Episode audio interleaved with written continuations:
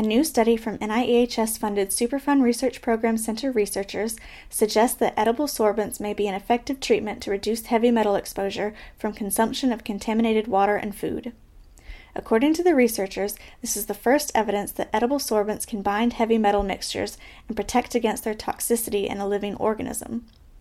Sorbents are materials that bind and absorb toxins onto their surfaces. The team has conducted a series of studies showing that when made from materials like clay, sorbents can be used as a therapy to bind toxins in the stomach and intestines, thereby decreasing exposures and reducing the likelihood of harm to health. Led by Texas A&M University SRP Center researcher Timothy Phillips, PhD, the team compared the capacity of an edible carbon and clay-based sorbent to bind arsenic, cadmium, lead, and mercury.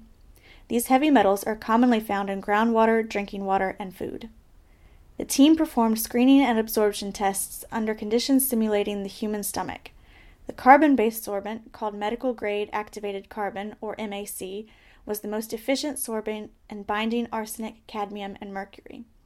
The clay based sorbent, called acid processed montmorillonite clays, or APM, was more efficient in binding lead. To test if metals would remain bound to the sorbents throughout the digestion process, the researchers added metal loaded sorbents to a simulated intestine environment.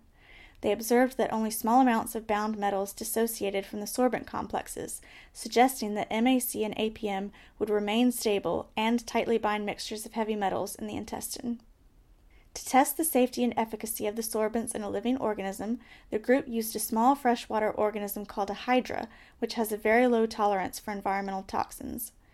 MAC significantly protected hydra from the metals after a 92 hour exposure, reducing the toxicity of arsenic by 30%, cadmium by 33%, and mercury by 70%. APM reduced lead toxicity by 75%. Additionally, to better simulate real world conditions, they tested the efficacy of these sorbents for a mixture of the four metals. They observed that APM alone showed negligible protection against the mixture. MAC and a combination of MAC and APM reduced toxicity of the mixture by about 77% in the Hydra. According to the authors, this is the first report that shows edible sorbents may provide a safe detoxification therapy for humans and animals exposed to heavy metal mixtures from contaminated food and drinking water. While the authors note that further research is needed to confirm the safety and efficacy of these sorbents to decrease metal exposure in humans, their previous work demonstrated that a montmorillonite clay sorbent was protective against aflatoxins in human populations.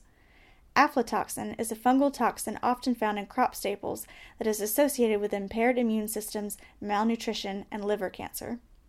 After confirming that the sorbent was safe for human consumption, Phillips and colleagues tested its effectiveness in human clinical trials in Texas, Ghana, and Kenya and demonstrated that it decreased aflatoxin bioavailability and toxicity. With these new studies, Phillips and his team have also developed a clay based sorbent that can be added to food and water to reduce exposure to metals and pesticides following natural disasters, chemical spills, and other emergencies. Natural disasters result in the mobilization of harmful contaminants, such as heavy metals and pesticides, into drinking water and food sources. The group is interested in understanding and further developing the capabilities of sorbents to protect humans and animals against toxic substances during natural disasters. If you'd like to learn more about this research, visit the Superfund Research Program website at niehs.nih.gov/srp. From there, click on the research brief title under the banner and refer to the additional information listed under the research brief. If you have any questions or comments about this month's podcast, send an email to srpinfo at niehs.nih.gov.